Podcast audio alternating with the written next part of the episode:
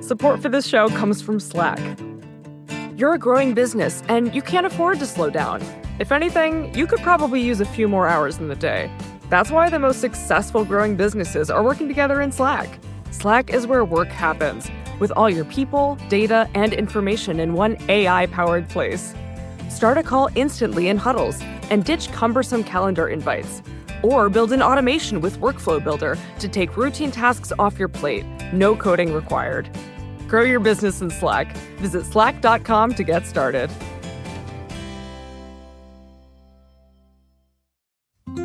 Support for this show comes from Sylvan Learning. When children love learning, they can tackle any challenge life throws at them. Sylvan's Insight Assessment can help you determine if your child is ready for what's ahead. It can also identify gaps in learning and point out areas that could be of concern for your child so they can tackle what's to come. And right now, it's the best price of the year at $29. Go to sylvan29.com to learn more and get your child's assessment for only $29. That's S Y L V A N 29.com.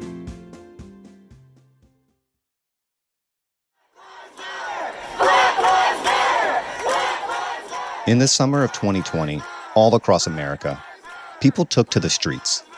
The Black Lives Matter protests for racial justice might have been the largest social movement in American history. But there was a backlash. Their intentions are to tear down the fabric of America. They're insisting these are mostly peaceful protests, even though there are billions of dollars in damage. No matter what they tell you, it has very little to do with Black lives. When the National Guard is called in, I believe you could start to call that a riot. Well, see, Black Lives Matter is not a civil rights movement. When people fought for racial justice in the 1960s, there was also a backlash. They want more freedom, I guess, and uh, more advantages. But they shouldn't show it in this way, I don't think. They're acting like animals. Well, I think if they remain peaceful, it would be a lot better than perhaps the violence that would be concerned. I think they're just asking for trouble. They should have stayed where they belong. I just think we ought to have open season on all of them. But now we call that the civil rights movement. So when our history is written, how will the unrest of the past couple of years be remembered? I'm Sean Illing, and this is The Gray Area.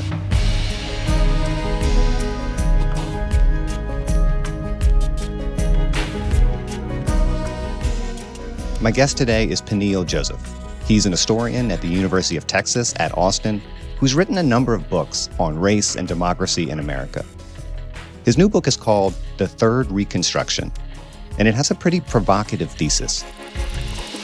Joseph says that there was not one, but three distinct periods of Reconstruction in America. And by this, he just means periods of time where there's a meaningful step toward multiracial democracy. First was the one you probably think about when you hear the word Reconstruction. It began in 1865 with the abolition of slavery. And that ended, Joseph says, in 1898 with a white supremacist insurrection in Wilmington, North Carolina. The second began in 1954 with Brown versus Board of Education. And it ended in 1968 when MLK was assassinated. And the third?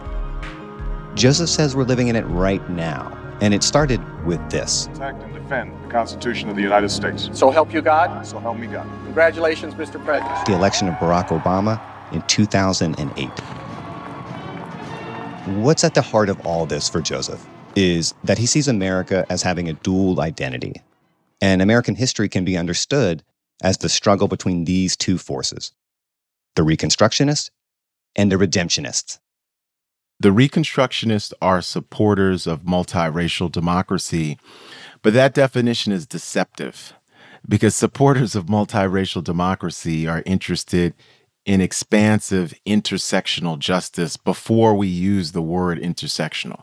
So that means black, queer, white, Latinx, AAPI, indigenous, immigrants, disabled. Before we use Kimberlé Crenshaw's brilliant word intersectionalism, and she built that on the struggles and the work of black feminists in the 19th and 20th centuries, we had reconstructionists. And what reconstructionists wanted was citizenship and dignity. Yes, for black people, but by providing citizenship and dignity for black people, it was going to reverberate to all people, including, I would add, working class whites and poor whites would have a better life, right? So when you think about supporters of multiracial democracy, that's deceptive because that doesn't sound like a revolution, but it is a revolution. so when you support multiracial democracy, everybody counts, right? And I love the idea of either everybody counts or no one counts. And redemptionists, in contrast, are supporters of the lost cause slash white supremacy. And I say that, Sean, on purpose because the lost cause for me is even bigger than white supremacy. Because the lost cause is a narrative that, yes, it's infused and anchored in white supremacy, but it's bigger than that because it provides a narrative style and rhetoric that talks about tradition, that talks about family, that talks about God and church. A lot of code. It talks about code, but these are things that lost causers believe in as well. It's just that they believe in it only for themselves. They don't believe in it for that capacious, panoramic, multiracial group. And lost causers, the reason why I say the lost cause is bigger than white supremacy is that a lot of folks who are connected to the lost cause do not perceive of themselves as white supremacists or racists. They perceive of themselves as good, God fearing people who respect authority, are loyal to their own specific vision of America, and are really connected to purity too. They believe in the fundamental moral goodness of these Confederate traditions, these antebellum traditions, a segregationist America. And what's so interesting about this Reconstructionist versus Redemptionist, the Lost Cause says it's redeeming the South through violence. It's redeeming the South by protecting white women against black men who are alleged to be violent sexual predators. It's redeeming the South through lynching and segregation and convict leasing and sharecropping and peonage because black people learn a kind of piety through being exploited in terms of labor. And why did you feel like the best way to tell this story of the past century and a half was to tell it in terms of this dichotomy, as opposed to a series of zigs and zags along that famous moral arc bending toward justice. You know, the older I get, and I've been doing this for a while, both as a professional historian, I just turned 50, and just as an activist. You know, I'm my mother's son, Jermaine Joseph. I write about her in the book.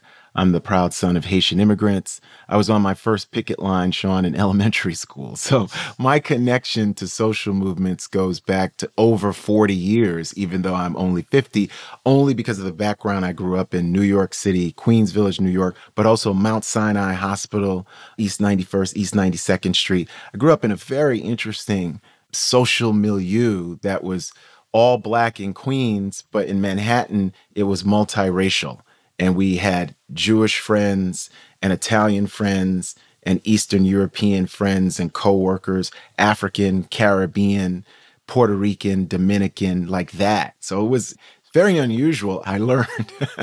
For me, I thought this was how you know things in the world worked. And so what I've come to see is that stories matter the most. And here's what I mean. The first story we're given, Sean, is the story of us, how our parents got together, how we were born. Sometimes, and I remember this as a kid, I received stories about like what happened the day I was born, how my mom was feeling when I came right out the womb, how bad labor was. Received stories about Haiti, my dad, my mom. So the first stories are familial stories. The second story we get, which is a really powerful story as well, is the story of the United States or whatever country we're coming from and how we came to the United States. And so I've come to see that stories are the most important aspect of our lives, whether they're true or not, whether they're partially true, whether they mix up fact and fiction and supposition. They come to define who we are and create the policies, the structures, the institutions, systems of justice and injustice, and how we rationalize everything. Yeah. So I thought when I looked at the history really with fresh eyes, starting really in the 2010s. I really was really looking at Reconstruction with fresh eyes over the last 10, 15 years. And certainly the Trump election made me think about it and study it even deeper. I thought that, you know, we were really fundamentally sharing two stories about the country with various groups over the last 150 years. And one of those stories was a Reconstructionist story that gets tweaked over time, Sean, to include more people over time. And the other story that was consistent was the redemptionist story. And I think that to understand 2020, to understand 2022, to understand where we're at, Barack Obama, we need to understand fundamentally that these are reconstructionist versus redemptionist stories. Yeah. And part of the problem you're laying out in this book is the history of redemptionism is, in many ways, the history of finding new ways to reinforce and paper over these founding injustices. For instance, we have the colorblind models you talk about that sprung up in the first Reconstruction era. There's the separate but equal approach of the Jim Crow South. And one question I kept asking myself is Is the idea of American exceptionalism for you just another manifestation of redemptionism? And maybe it'll help to just say briefly what American exceptionalism is. Well, American exceptionalism is really the story America tells itself about its founding origins and its contemporary resonance and relevance. So when we think about American exceptionalism, the themes usually are themes of forward progress, democratic progress, economic progress, but also, especially starting in 19, I argue, 63 during the second Reconstruction, also themes of racial progress. I would also add during the second Reconstruction, we get themes of gender progress. We get themes of LGBTQIA plus progress. So when we think about American exceptionalism, it's this idea that America is that shining city on the hill, is liberty's surest guardian. And we've been sort of endowed and protected by God Himself, because God is always a He, always a He, and this kind of manifest destiny, right? So we are imperfect, but we are on a constant, relentless quest to perfect our union. And like President elect Obama says on his victory night, that America is a place where all things are possible. That's what we mean by American exceptionalism. I also might add American exceptionalism also makes the argument that anyone from any place can succeed here. So, in a lot of ways, when we think about redemptionism and reconstructionism, both of those ideas become parts of American exceptionalism between 1865 and the present. I would argue that redemptionism takes hold of American exceptionalism in the first century after the Civil War. American exceptionalism is this sort of imperialist empire. It marginalizes people of color, certainly marginalizes Black people. And I would argue that what the second Reconstruction does is allow Black people and Brown people and people of color and women in more capacious way to make claims to American exceptionalism yeah. for both good and bad. and this is something I genuinely wonder if it's possible to be an American exceptionalist without also being a redemptionist. You know, so we have people like Ron DeSantis. He's the governor of Florida. He's very aggressively, very obviously running for president. And he's given a stump speech just the other day. And he says it was the American Revolution that caused people to question people slavery. question slavery. No one had questioned it before we decided as Americans that we are endowed by our creator with unalienable rights and that we are all created equal. Then that birth abolition movements. So you can't teach history that's being used to pursue an ideological agenda. Now, I think you and I both know what he's doing there. We know who he's talking to. We know that claim is bullshit. But I struggle to know where to draw the lines when it comes to telling our history. And I'll tell you what I mean. You know, as you say in the book, history is a series of stories we tell ourselves. it doesn't matter who's telling it, it doesn't matter what their agenda is. And so, in that sense, you can't really remove ideology from history. It's just baked into it because it's human beings doing the telling. Mm-hmm.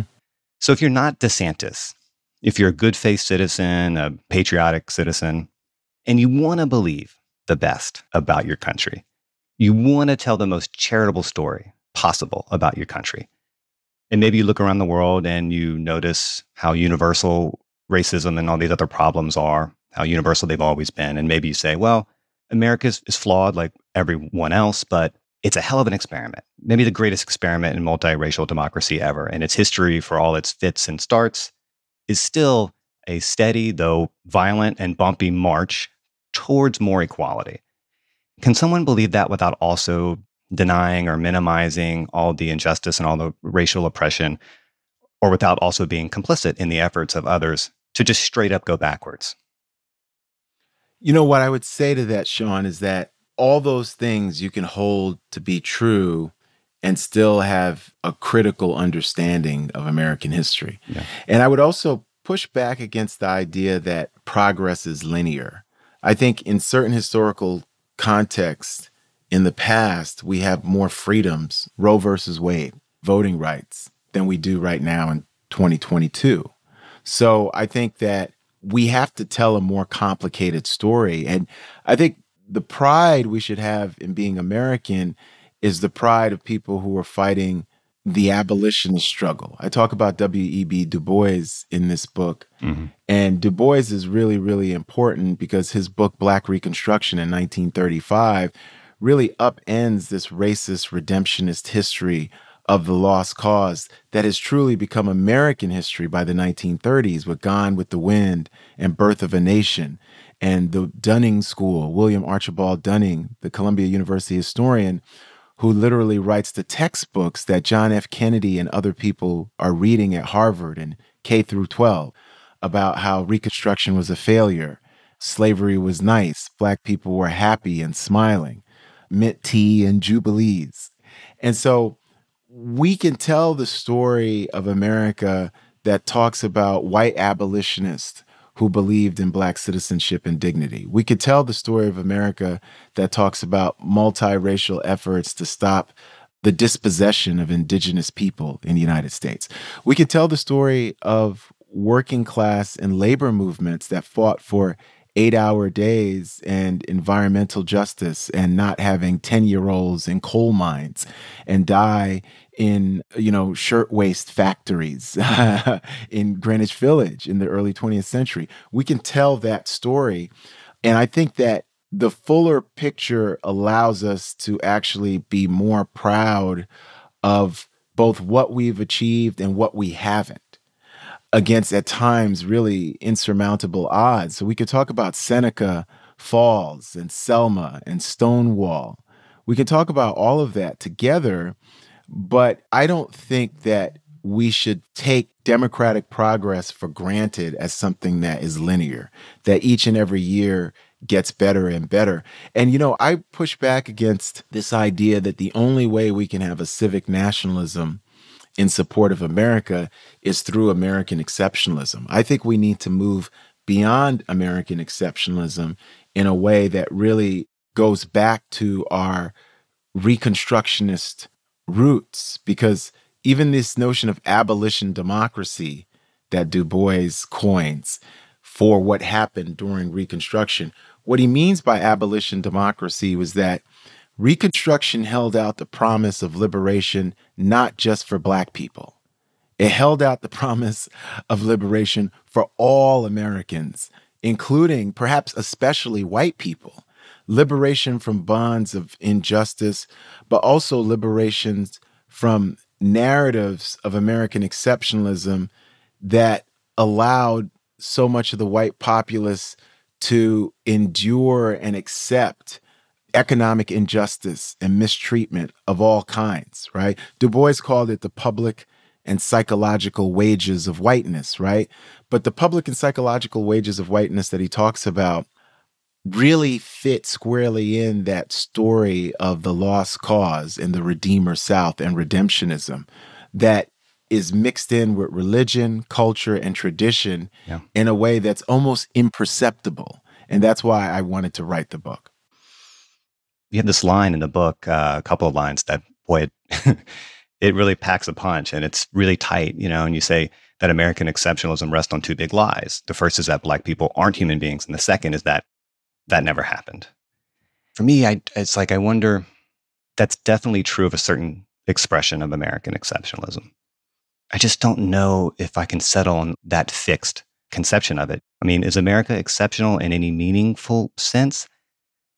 I guess maybe. I, I, mean, I do think it's a historically unique political experiment, but it's certainly not exceptional in the sense that it's innocent or untainted by various crimes or founded in blood. Mm-hmm. But I guess I want to think, I do think that you can believe in some version, maybe, of American exceptionalism without denying these truths.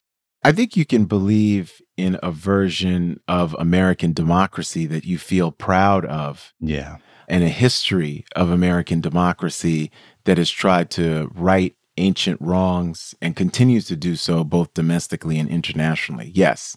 But I think we have to go beyond American exceptionalism even when it's told to us in a way that sounds great and gratifying. And that's where I use, I juxtapose Obama's vision of American exceptionalism with Black Lives Matter, the BLM movement's vision of human dignity. Mm-hmm. And how they are at loggerheads at times. Because again, sewn into Obama's vision of American exceptionalism is what I call a redemptionist drift, mm-hmm. where there's the politics of respectability, where black people have to behave in certain ways, or immigrants or women have to behave in certain ways to gain access to it. The only way to gain access to it is a kind of racial or gendered innocence. And even then, you're still having to subscribe to a neoliberal politics where it's always top down, right? Where we're always expecting the access we get to come from foundations or venture capitalists who, Sean, have taken and privatized and militarized and exploited once public spaces, right? And then they deign to say, well, we can go to the parks that Theodore Roosevelt saved for us for this fee during this time, or the billionaires who own public beaches. So when we think about American exceptionalism, there's too much, I think, that is morally and politically tainted within it to salvage. Yeah. But when you think about traditions of American democracy, especially abolition democracy, we have a huge multiracial history of that. So we're talking about Dolores Huertas. We are talking about Susan B. Anthony. We are talking about Ida B. Wells and the Frederick Douglasses. And yes, we're talking about Abraham Lincoln. Yeah. So it's a big tent. I say it in the book. Reconstructionists just like redemptionists, they have a left, a center, and a right wing of Reconstruction. So when we think about American democracy, so does that. So Lincoln doesn't go as far as Frederick Douglass, but do I include Lincoln in terms of the Reconstructionists? Absolutely, I include him. That can piss people off, and that's fine. You know, so it's not going to be just your favorites can be Reconstructionists. You know, you get to pick.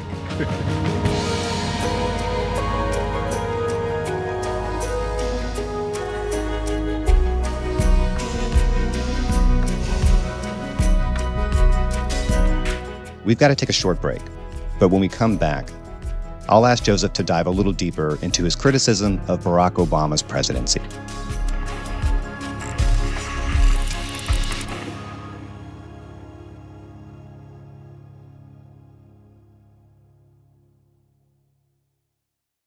Support for this podcast comes from Constant Contact. If you're a business owner, you already know that it's really, really hard to cut through the noise of everyday life. If you want to connect with your customers, you need to break through the noise. You need Constant Contact. Constant Contact is a marketing platform that makes it easy to reach new audiences, grow your customer list, and connect over email, text, social media, and more. Whether you're a marketing guru or just learning the ropes, Constant Contact offers writing assistance tools and automation features that make it simple to say the right thing at the right time. So get going and start growing your business today with a free trial at constantcontact.com.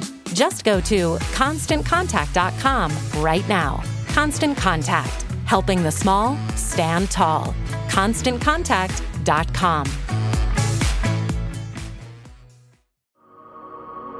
Support for the gray area comes from Burrow. Getting the right furniture for your place can be really annoying. At this point in my life, I've probably gone through maybe three sets of outdoor deck furniture, and it's a pain in the ass for a different reason every single time. It doesn't look like it did in the pictures, the assembly isn't what they said it was, or it's just not as advertised for whatever reason. Thankfully, Burrow is the furniture company that wants to make it all a little easier. Last year, Burrow introduced their outdoor line, and this spring they're adding to it with their Dunes line, offering new seating, dining, and lounger options designed for luxury, comfort, and durability. Burrow furniture is easy to put together and take apart, so you can move or store it as needed. And it ships straight to your door for free. Gray Area listeners can get 15% off their first order at burrow.com slash Vox. That's Burrow, B-U-R-R-O-W dot com slash Vox for 15% off burrow.com slash Vox.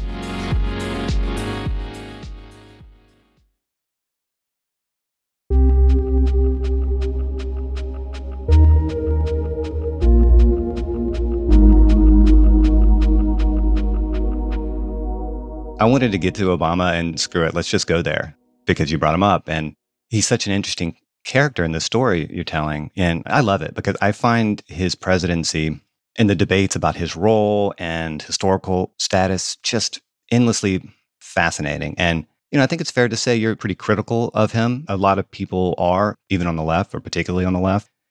And maybe the best way to kind of set this up is to contrast Obama with BLM, which you do in the book. And you write that Obama's reading of American history made him a mainstream Reconstructionist. Yeah. In every instance of racial progress, he saw the further perfection of the nation's democratic experiment. But Black Lives Matter, on your view, offered a more radical brand of Reconstructionism. So, what do you think was wrong with Obama's way of telling America's story, and how did BLM come along and transcend it or correct it? You know, one thing I would start by saying, Sean, is that I'm a huge admirer of President Obama. And I think that comes across in the book too. Yeah. I was very impressed the enormity of what Obama represented in victory, I talk about and describe. The psychological lift that he gave for Black people and the entire world really is really indelible. And to have gone to those rallies, I got to go to the DNC, to have been connected to that is really quite powerful. And I say that. Mm-hmm. So the idea that somehow Obama is just symbolism or he's some kind of fraud is not a view that I subscribe to. So I'm one of the people who are critics of Obama and also express deep admiration for Obama, including the story he tried to tell. And I even say in the book, for a time, I wanted to believe the story he's trying to tell. So, in certain ways, Obama sort of papers over our deep divisions with really grand soaring rhetoric. He leads us towards this civic nationalism 2004, July 27th at the DNC in Boston. There are no red states, there are no blue states. We're the United States of America. He says, My presence on this stage is pretty unlikely.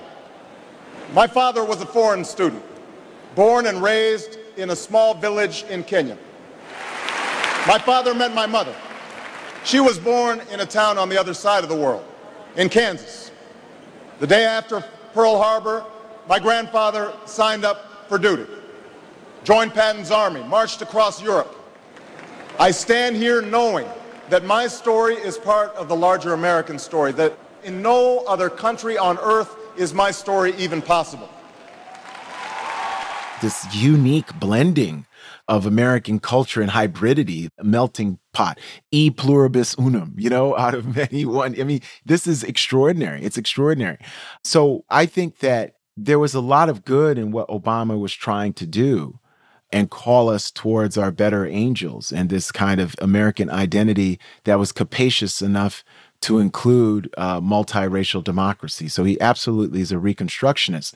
Where I fault Obama is for not understanding and appreciating what I characterize as the lower frequencies of American democracy, mm. where people who are incarcerated, people who are impoverished, people who are segregated, people who are experiencing violence daily are also part of this story, but not Obama's story. It was almost as if we had overcome all of that. And if we had, I would be fine with that. I, as a historian, one of the things I always tell people is that if we ended racism and we ended oppression, I'm still not out of business because I can write books about how we did it. Yeah. So I think Black Lives Matter, in comparison, understood that if Obama represented a new kind of citizenship, because for the first time in world history, in terms of the modern world history, yeah. there was a black face who represented American citizenship. BLM understood that there were tens and millions of black people, but I also might add, because BLM is really a reconstructionist, radical reconstructionist movement, they really care about people of color, including poor white people and white people who are being marginalized, white people who are imprisoned, white people who are disabled, right? Alongside of black and people of color. So when you read their policy analysis, it's, there, everybody's in it. BLM understood that we all have human dignity, even if states and countries and external institutions don't recognize that human dignity. And that's why I love the scene in the book where Obama is in the Oval Office and there are seven BLM activists there. And he's telling them about incremental change and slow paced change. And Brittany Packnett tells them that the first time she was ever tear gassed was on the streets of Ferguson, and he's talking about slow change.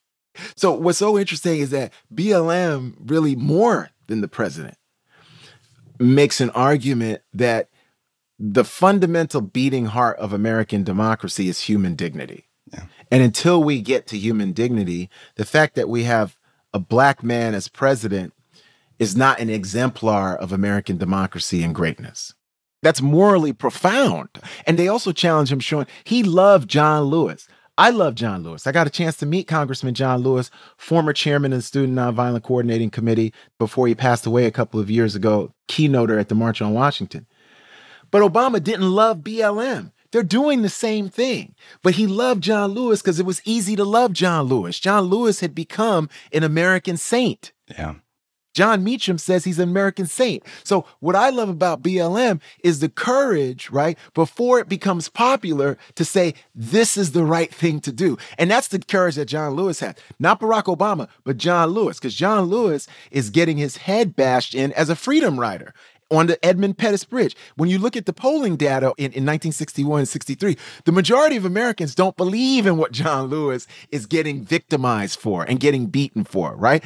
But by the time Obama is saying he loves John Lewis, the majority of Americans have imbibed a different story. And they say, yes, John Lewis, Dr. King, nonviolence, the majority says they were good people. They were patriotic actors. So BLM is doing the same thing before the PR, before 2020, yeah. before a majority of whites say, I understand what they're doing.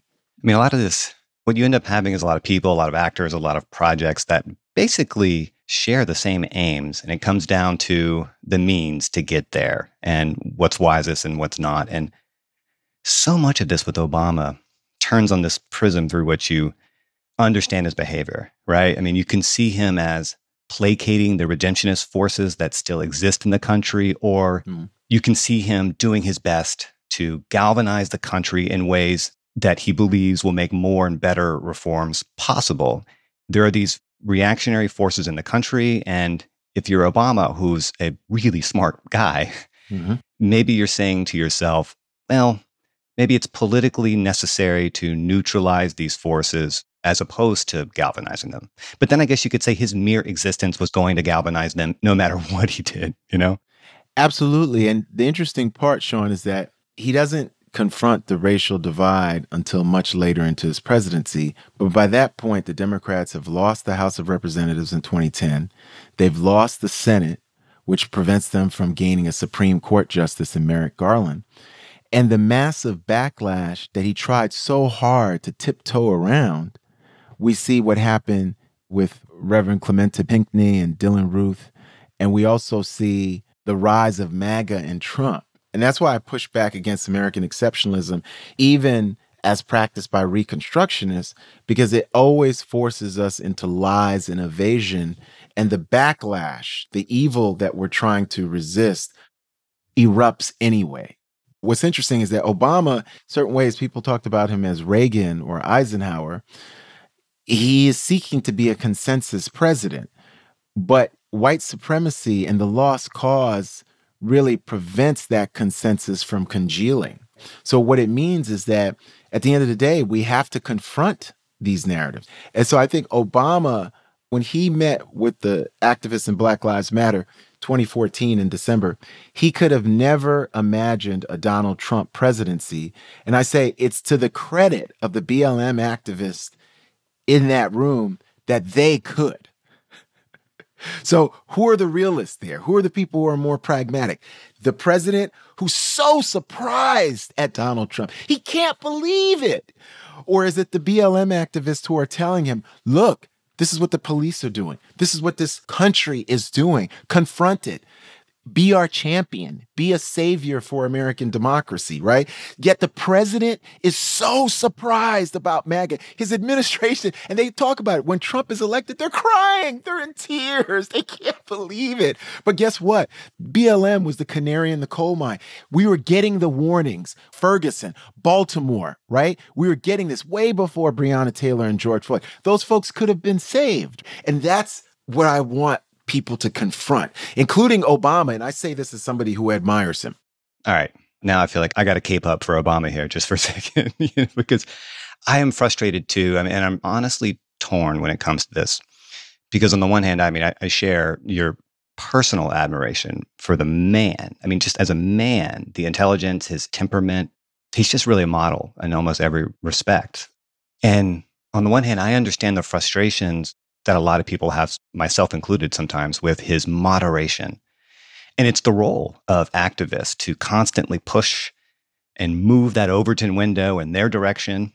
But damn, you know, when you're actually in the arena of liberal democratic politics, when you're a legislator trying to build coalitions and get stuff done, that decision calculus is so tricky. Mm-hmm. There are all these trade offs. And I think Obama would say if he was anything, he was pragmatic, maybe to a fault but he was pragmatic in the sense that he was trying to do the best he could to get as much done as possible, knowing there were going to be constraints and there was going to be blowback. And it's a very difficult terrain to navigate. You know what I mean?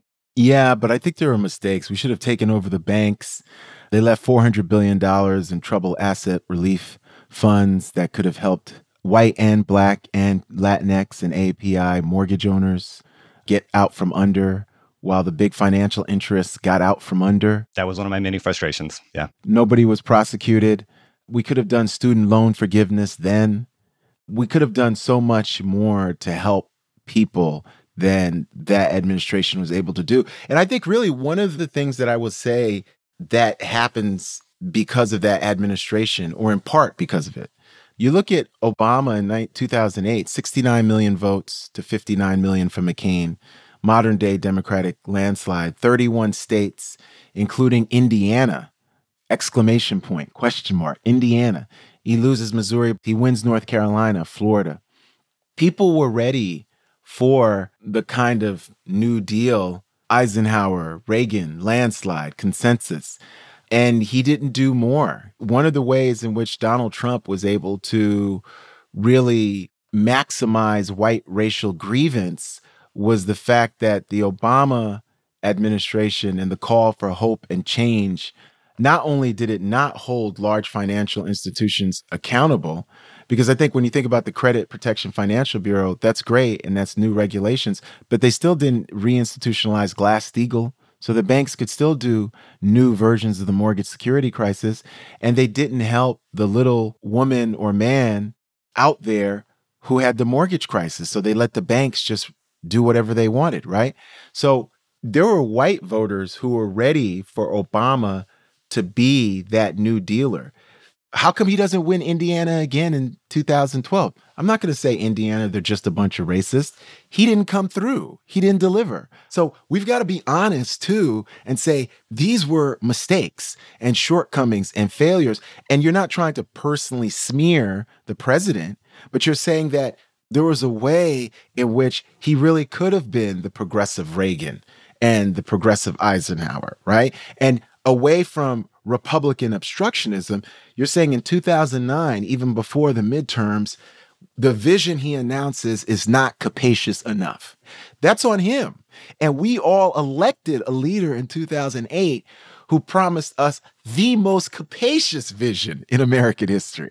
That's why he was elected. And he was elected, Sean, not by a small margin, but by a large margin, right? Including 43% of white voters. So there were white voters willing to turn the other page and waiting for this economic justice and transformation that was promised and never delivered, right? So these are all things that I hold Obama accountable for, and we should, our elected officials. We have to be critical enough and admire somebody enough to be critical. So when I think about Obama versus BLM, I think what's striking about BLM is that in certain ways, they're more hopeful about American democracy and the future of the country than the president was. And I'd love to, you know, we just like we're talking now, I love Obama. I'd love to get a conversation with him. Love Michelle Obama. Let's hang out, right? But these are just truths.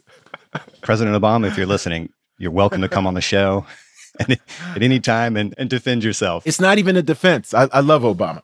All right, let's zoom out just a little bit because I do, you're talking about BLM, and the role of BLM is important in the book in terms of of trying to put the moment in a proper historical context. And obviously, you characterize this era as the third Reconstruction, and the beginning of which was marked by Obama's election.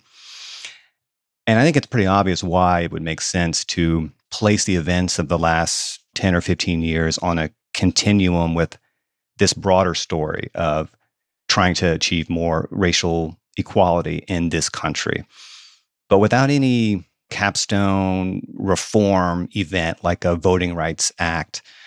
Is it maybe hyperbolic to cast this moment, the BLM moment, the movement rather, the protest of 2020, to cast that along the same lines as, say, the civil rights era? Is it too soon to say it's that momentous? No, I don't think so. And here's why. I think what people haven't connected is that the Black Lives Matter movement upsurge actually propels Joseph Biden and Kamala Harris into the White House. And so I don't stop the third reconstruction as January 6th. And I love this question. When people say, what did they accomplish? It's not just in 2020 where some people were doing some reallocation of policing budgets and progressive DAs and things like that. That's some of it. But every single thing that the Biden Harris administration has done is because of the BLM insurgency and the coalition that was created around it 81 million to 74 million.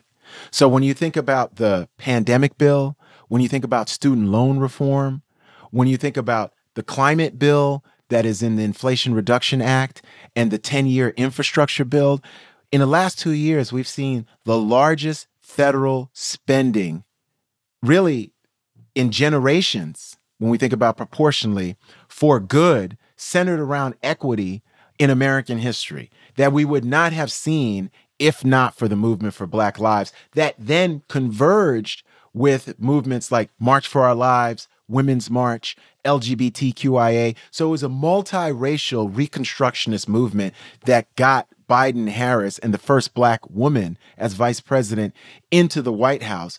And the policy achievements were spearheaded by the Black Lives Matter movement, even as certain policy aspirations like the George Floyd Justice and Policing Act, the For the People Act, the John R. Lewis Voting Rights Act have not been passed. So when you look at the last two years, Sean, the legislation, and in fact, the Biden Harris administration has just released a big tweet about like all that Biden has done, right? That's BLM. That's a bigger policy legacy than the Black Power movement right? Because as Black Power starts cresting, we get Nixon.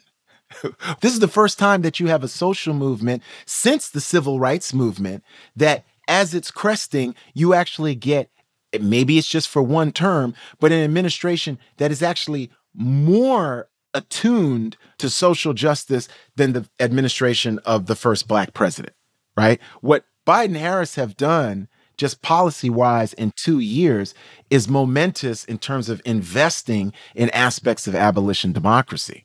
And then what happens, you know, what if we get DeSantis in 24 and, and how much of this gets unraveled? And then.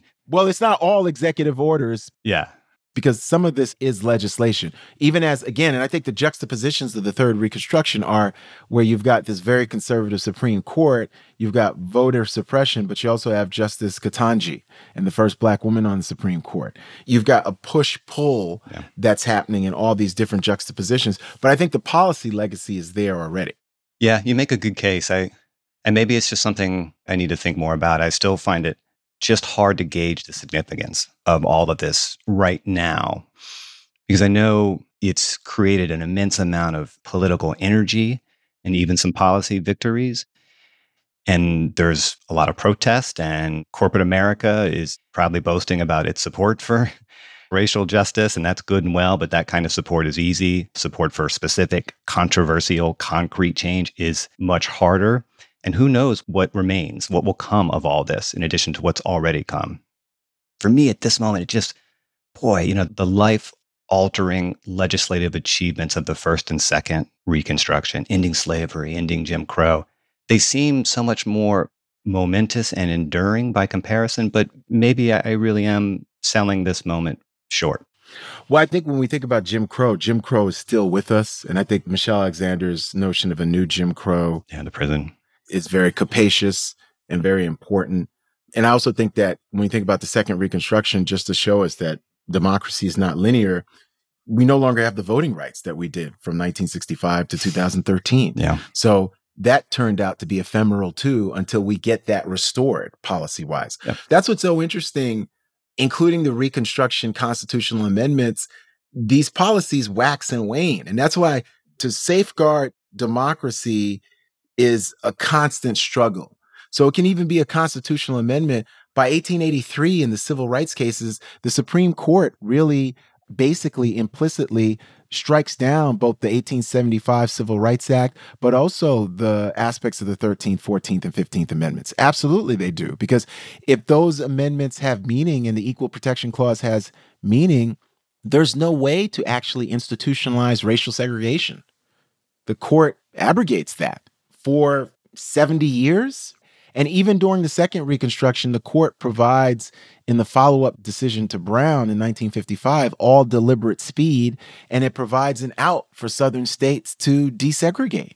And so our public schools are more segregated than ever in the United States, right? The high point of racial desegregation in public schools, according to Gary Orfield, is the late 80s and it's 2022. So that's 35 years ago. So there's a 20 year period of desegregation with the Charlotte Mecklenburg School District in 1969 all the way up to 1988. And basically, with the Parents versus School decision by John Roberts in 2007 or 2009, that basically ends. He says the way to stop racial discrimination is to stop racial discrimination. So he's speaking in tautologies while dismantling the second Reconstruction.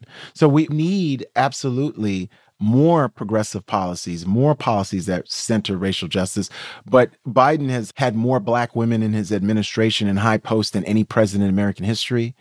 He signed more executive orders centering equity across all branches of the federal government, including the Department of Agriculture and them trying to do reparations for what happened to black farmers. So there's a lot here if you look. And again, it's my job to look. So you can say, hey, you're going to take your time and do this is what I do on a daily. I would tell you if I felt, hey, the Biden administration has been terrible here, even though BLM helped get elected. Yeah. Don't know if they're going to be reelected, but this is one of the most pro black administrations in American history. You'd have to go back to Lyndon Johnson's Great Society.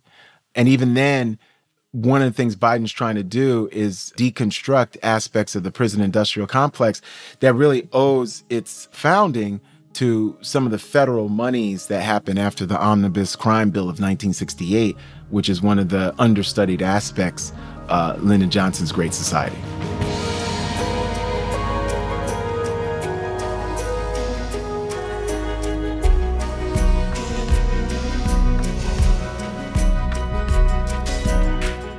So, how does January 6th fit into Joseph's historical narrative?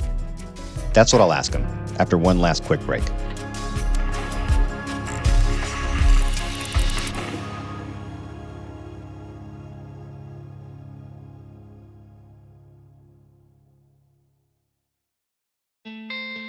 Support for the gray area comes from Greenlight if you're a parent of teenagers, you might be starting conversations about money management and financial literacy.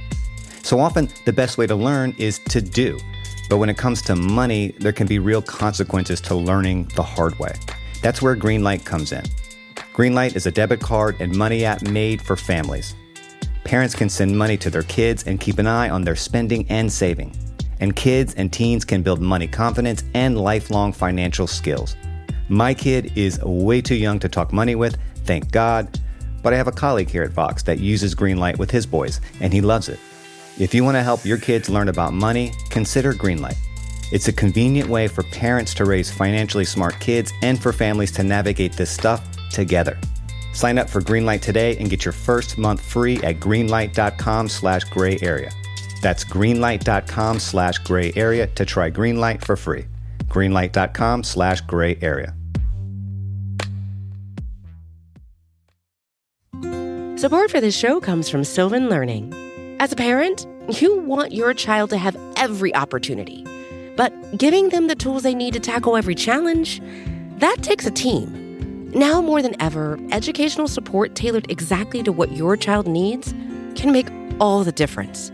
That's why parents have trusted Sylvan Learning for 45 years as the ultimate teammate in their child's educational journey, instilling in them a love for learning and a passion for reaching the next level.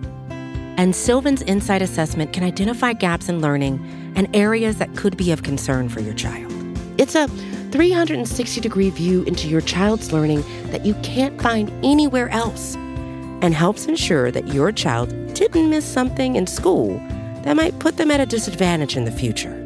And right now, it's the best price of the year at $29.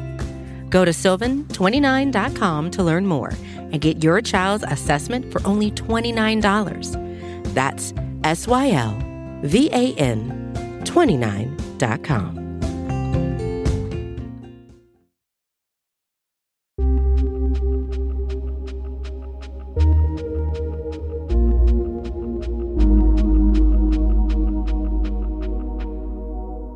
I wonder how does January 6th fit into your historical narrative? I mean, in the book, you compare it to the Wilmington coup in 1898, which I suspect a lot of people don't know very much about. no. I mean, is it possible that the storming of the Capitol that day was potentially the end of the third reconstruction? No, I think it's one of the high points of backlash in the third reconstruction. I think what's so interesting, and we've started our conversation, Sean, talking about narratives and stories we tell. And I think one of the reasons why January 6th happened is that in 2020, Reconstructionists absolutely not only won the narrative war against redemptionists, they positively dominated the narrative war against redemptionists. We saw Confederate flags and monuments tumbling down, the NFL and NASCAR talking about Black Lives Matter. We saw corporate America pledging hundreds of millions of dollars for racial equity and black citizenship and dignity for the first time in American history. We truly had a bigger national conversation and a policy impact on race and democracy in 2020 than we ever had 25 million people out in the streets. We saw that movement lead to an administration that absolutely would not have been elected if not for the movement. Donald Trump would have been reelected president of the United States if not for the Black Lives Matter movement and the intersectional coalitions that it creates on the fly with AAPI, with Latinx, with queer folks, with women would not have happened. So when you think about two things, Sean, the big lie and January 6th, those are responses. And that happened during Reconstruction as well. And it happened during the second Reconstruction as well. Those are responses. The popularity of the 1619 Project, my friend Ibram Kendi, who I've known for 15 years, one of my former mentees, made good. His book, How to Be an Anti Racist, sells over 2 million copies. Robin DiAngelo, White Fragility. There's a whole spectrum out there where Reconstructionists are absolutely winning the narrative war. Initially, conservatives don't know what to do. They start a 1776 project that doesn't take off. The things that take off are the big lie, the January 6th white supremacist riot, and the CRT hoax. A blogger says, let's start calling everything critical race theory, which is something that's taught at maybe a dozen or two dozen law schools that basically just says that race is a constitutive element of law and lawmaking in the United States, and say that any kind of talk of racial injustice or equity or diversity or inclusion is critical race theory and let's ban it, right? That is a backlash to a group of folks and a sentiment that's actually winning. Those are some of the things that we don't talk about, especially people on the left. They don't ever want to talk about victories and successes. they want to talk about, you know, it's a politics of retrenchment and we're under assault. So January 6th is not so much as an end as another stage in that third reconstruction where you go, okay, Obama and America is a place where all things are possible. Well, we're going to say he's not a citizen. Tea Party, birther, right? Obama visits a federal prison, commemorates Selma, has two black attorneys generals, starts speaking about mass incarceration by 2015. We're going to talk about MAGA, lock her up, and we elect Donald Trump. We come back 2020, Reconstructionists talk about the racial disparities of the pandemic, largest social protest movement in American history defeat an incumbent president. It's very hard to defeat incumbent president. In the last 50 years of American history, three incumbents have lost. Jimmy Carter, George H.W. Bush, and Donald Trump. It is exceedingly hard to beat an incumbent. Most presidents get reelected. Yeah. And so when you think about January 6th, January 6th is the reaction, the backlash to everything that was occurring the previous 12 years, but especially in 2020. See, that's the thing, though. That's the reaction part, right? Like, I don't know what role BLM and that movement played in getting Biden elected. I don't know how much it helped or hurt or what pushed it over the top in the end. I, who knows? I'm more confident that it got fed into this pre existing culture war and it has produced this backlash that may end up sending an equally extreme, but probably more competent administration into power in 2024. And in, if something like that ends up happening, then you step back and go, well, how does it all wash out in the end? What does the victory look like then? Well, I think the victories are always contingent. And I think it's so interesting because one of my colleagues wrote an op-ed about hoping the election of 2022 is like 1866 and when you look at 1866 the midterms there and the midterms in 1870 and 1874 we were going through the same things. We had one complete party. It was then the democratic party that was this authoritarian neo-fascist confederate party.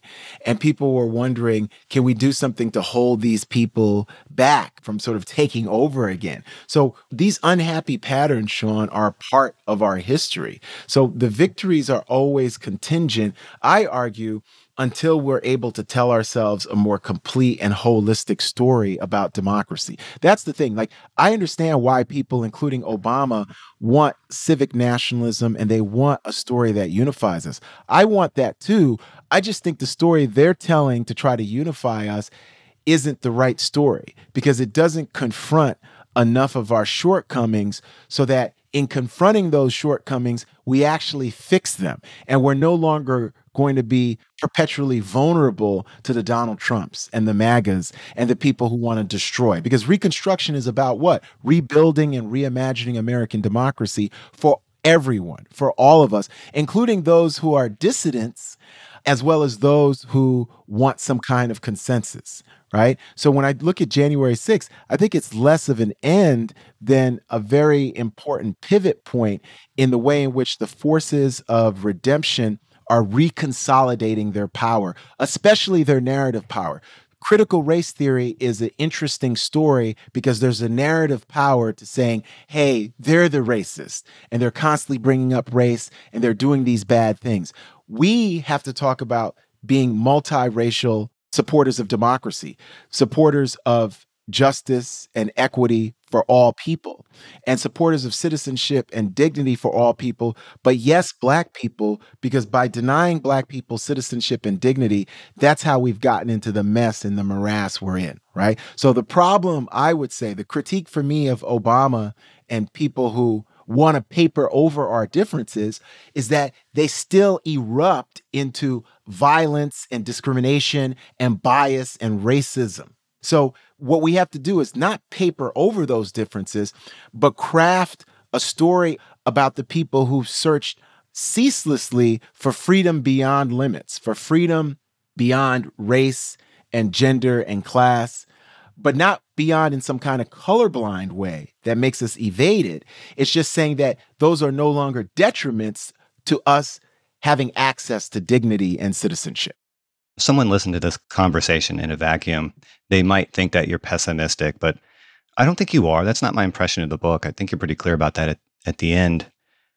But I wonder if you think, and I and I know there's a kind of a silly, childlike way of asking this question, but I really ask it earnestly. Do you think we'll ever be able to move beyond race in this country? Do you ever think we can reach some place where it's a non-issue? I mean, I'd like to believe that we can, but I don't want to be naive, and I, I think I know too much political history to believe that. But I wonder what you believe. No, I think we can achieve a different country. Absolutely. I think that the reason why race is the divider and the demarcating line in the way it is is that we've institutionalized that politically economically culturally yeah. for centuries and centuries right. so i think that can we behave in different ways where race is not everything yes we can Absolutely, we can. Is it going to be a struggle? Yes. That's why we have the Reconstruction Amendments. That's why we've had different legal challenges and legislative challenges. We've had different cultural milieus and movements for economic justice. And I think that the only way we're ever going to get to that point is by telling ourselves a different and new story. One, finding out about our history. And I think that's what I try to do in the third Reconstruction and these three periods of Reconstruction, but also I loved what John F. Kennedy says on June 11th, 1963. He says there's a revolution happening in America. And he says, Those who do nothing are inviting shame as well as violence. Those who act boldly are recognizing right as well as reality. And that's really Kennedy's finest moment. It's the day after his American University speech. And I think that it's a more important speech than the American University speech, even though most scholars differ from me, because he's talking about anti nuclear proliferation and all that stuff in that speech. But he's finally on board with Black citizenship and dignity. But there's a kind of optimism in Kennedy's speech that requires confrontation. What are we to say to the world, and much more importantly, to each other, that this is a land of the free, except for the Negroes? That we have no second class citizens except Negroes, that we have no class or caste system, no ghettos, no master race, except with respect to Negroes. This is the President of the United States, right? And so that's our charge 60 years later. It's still our charge, right? And fundamentally, until we can grapple with that, all the things we want, like climate change, all the nice things that we want, equal opportunity and equity, good schooling, those things will not occur until we grapple with this. And that's why I said fundamentally, we have to tell ourselves a different story and we have to move beyond the lost cause. We will never be an exceptional nation when our exceptionalism is rooted in racial slavery and a lost cause that lies about the rootedness of slavery and race to its vision of exceptionalism. So we just have to be honest with each other, but that doesn't mean we can't be proud to be American and it doesn't mean we can't build a consensus narrative about what it means to be American. Look, our multiracial democracy will never be perfect. No political order can be that. The question is always what are we aspiring to and maybe this is just the you know the existentialist in me but my inclination is to say that the struggle is really the point that no matter what we achieve every victory is provisional every victory is contingent as you were saying. There's no end point there's no final victory. There's just a perpetual fight for progress and a perpetual fight to hold the ground that's been won. And that's it. That's that's our situation you know, Sean, I would say that the fight is to build the beloved community that Martin Luther King Jr. talked about, free of racial discrimination, free of economic inequality, free of violence domestically and globally. So it has to be a very, very hopeful vision because we all wake up in the morning with hope. right? I try. The only reason you're up doing this interview, it's not because you're saying, man, it's going to be a terrible day. And that's what we want for our children, our family, our friends. So we have to think that we can be a beloved community nationally. And I think that there are archipelagos of fugitive democracy and beloved communities all around us. It's about congealing that nationally. I think the power and the positivity of Obama in 2008 was that we did feel like a beloved community for a time. It really did. You could feel it. I was at those rallies, I was there nationally. Latinx, white, AAPI, people were talking to each other. People developed friendships and relationships around that. It was a social movement that got Obama in, right? And so we know we can do it because we've had snapshots of it. It's about the consistency and the resiliency to maintain and institutionalize it. Well, I get to wake up and have conversations like this for a living, and that's that's enough for me. The book is The Third Reconstruction. I recommend it. Check it out, people. Peniel, it is always a pleasure to chat with you. Thanks for coming in. I really enjoyed it, Sean. Thank you.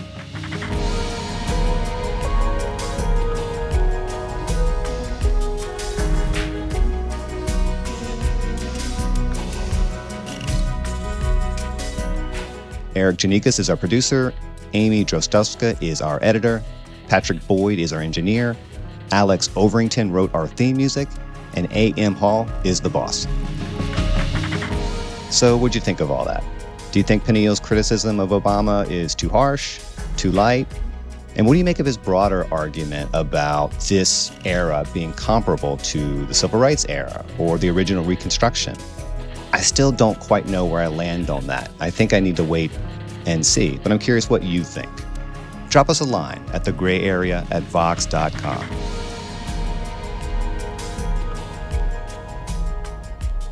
We're so pumped to finally bring this show to you. We hope you dug it. Please share it with all your friends and leave a review. That stuff really helps. Episodes drop Mondays and Thursdays. Listen and subscribe.